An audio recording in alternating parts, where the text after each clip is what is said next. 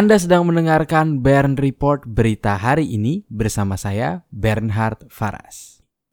Berita pertama, berlatih sendiri, Keiko Georgia tetap targetkan emas di PON 2020.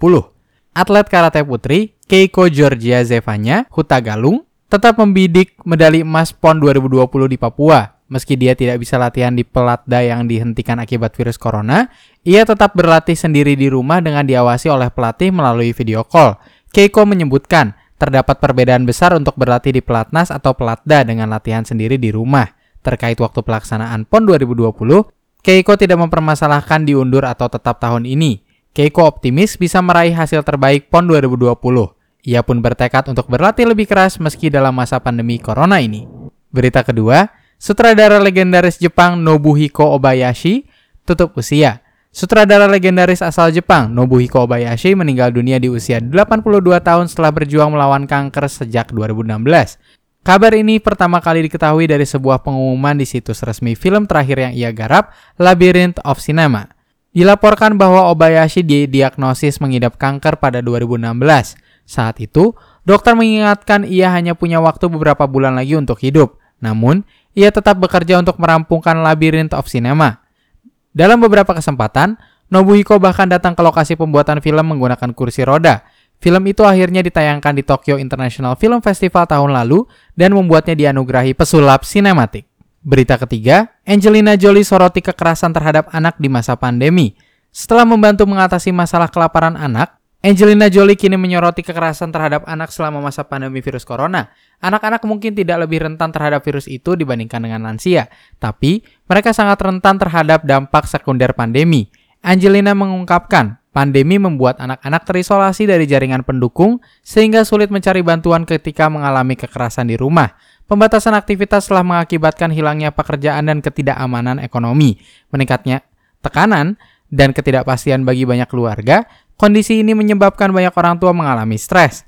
Angelina meminta masyarakat memanggil keluarga atau teman jika kita memiliki kekhawatiran bahwa seseorang rentan akan hal tersebut. Berita keempat, bergojolak sejak Januari, anak Krakatau rentan lontarkan lava. Gunung Anak Krakatau tercatatlah erupsi sebanyak 10 kali sepanjang bulan Januari hingga April 2020. Hal itu berdasarkan data Kementerian Energi dan Sumber Daya Mineral atau yang biasa disebut ESDM. Kemudian, Hal ini dipublikasikan oleh Kepala Subdirektorat Mitigasi Gunung Api Wilayah Barat PVMBG Badan Geologi, Nia Hairani. Ia menuliskan tingkat aktivitas Gunung Anak Rakatau diturunkan dari level 3 atau siaga menjadi level 2 atau waspada pada 25 Maret 2019. Berdasarkan pengamatan deformasi dengan tilt meter, Gunung Anak Rakatau masih bersifat fluktuatif dan menunjukkan gejala kenaikan yang tidak signifikan sejak 5 April 2020 hingga terjadinya erupsi pada 10 April 2020 sekitar pukul 22.35 WIB. Bahkan, suara dentuman yang terdengar di wilayah Tangerang, Jakarta, Bogor hingga Depok dikaitkan dengan suara dentuman tersebut.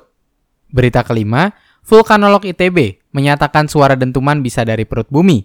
Vulkanolog dari Institut Teknologi Bandung, Mirzam Abdurrahman, mengatakan suara dentuman misterius yang terdengar di Jakarta dan sekitarnya pada Sabtu 11 April 2020 bisa berasal dari dalam perut bumi terkait aktivitas gunung api. Pengosongan dapur magma mengakibatkan pindahnya magma secara tiba-tiba ke dapur magma yang lebih dangkal meninggalkan kekosongan.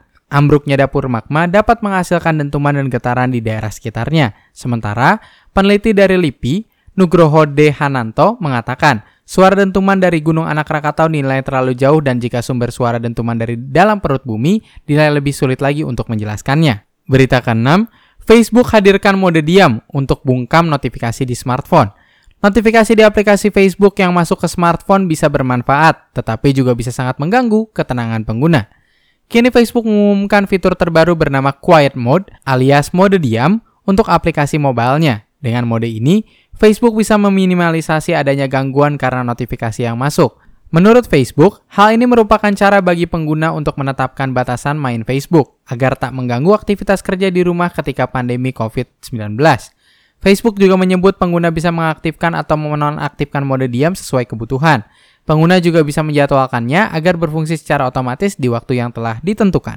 Untuk teks dan sumber berita selengkapnya dapat Anda lihat di website www.bernhardfaras.com. Jika Anda memiliki berita yang ingin saya liput, Anda bisa mengirimkannya melalui bernhardfaras.com kontak. Terima kasih sudah mendengarkan Bern Report berita hari ini.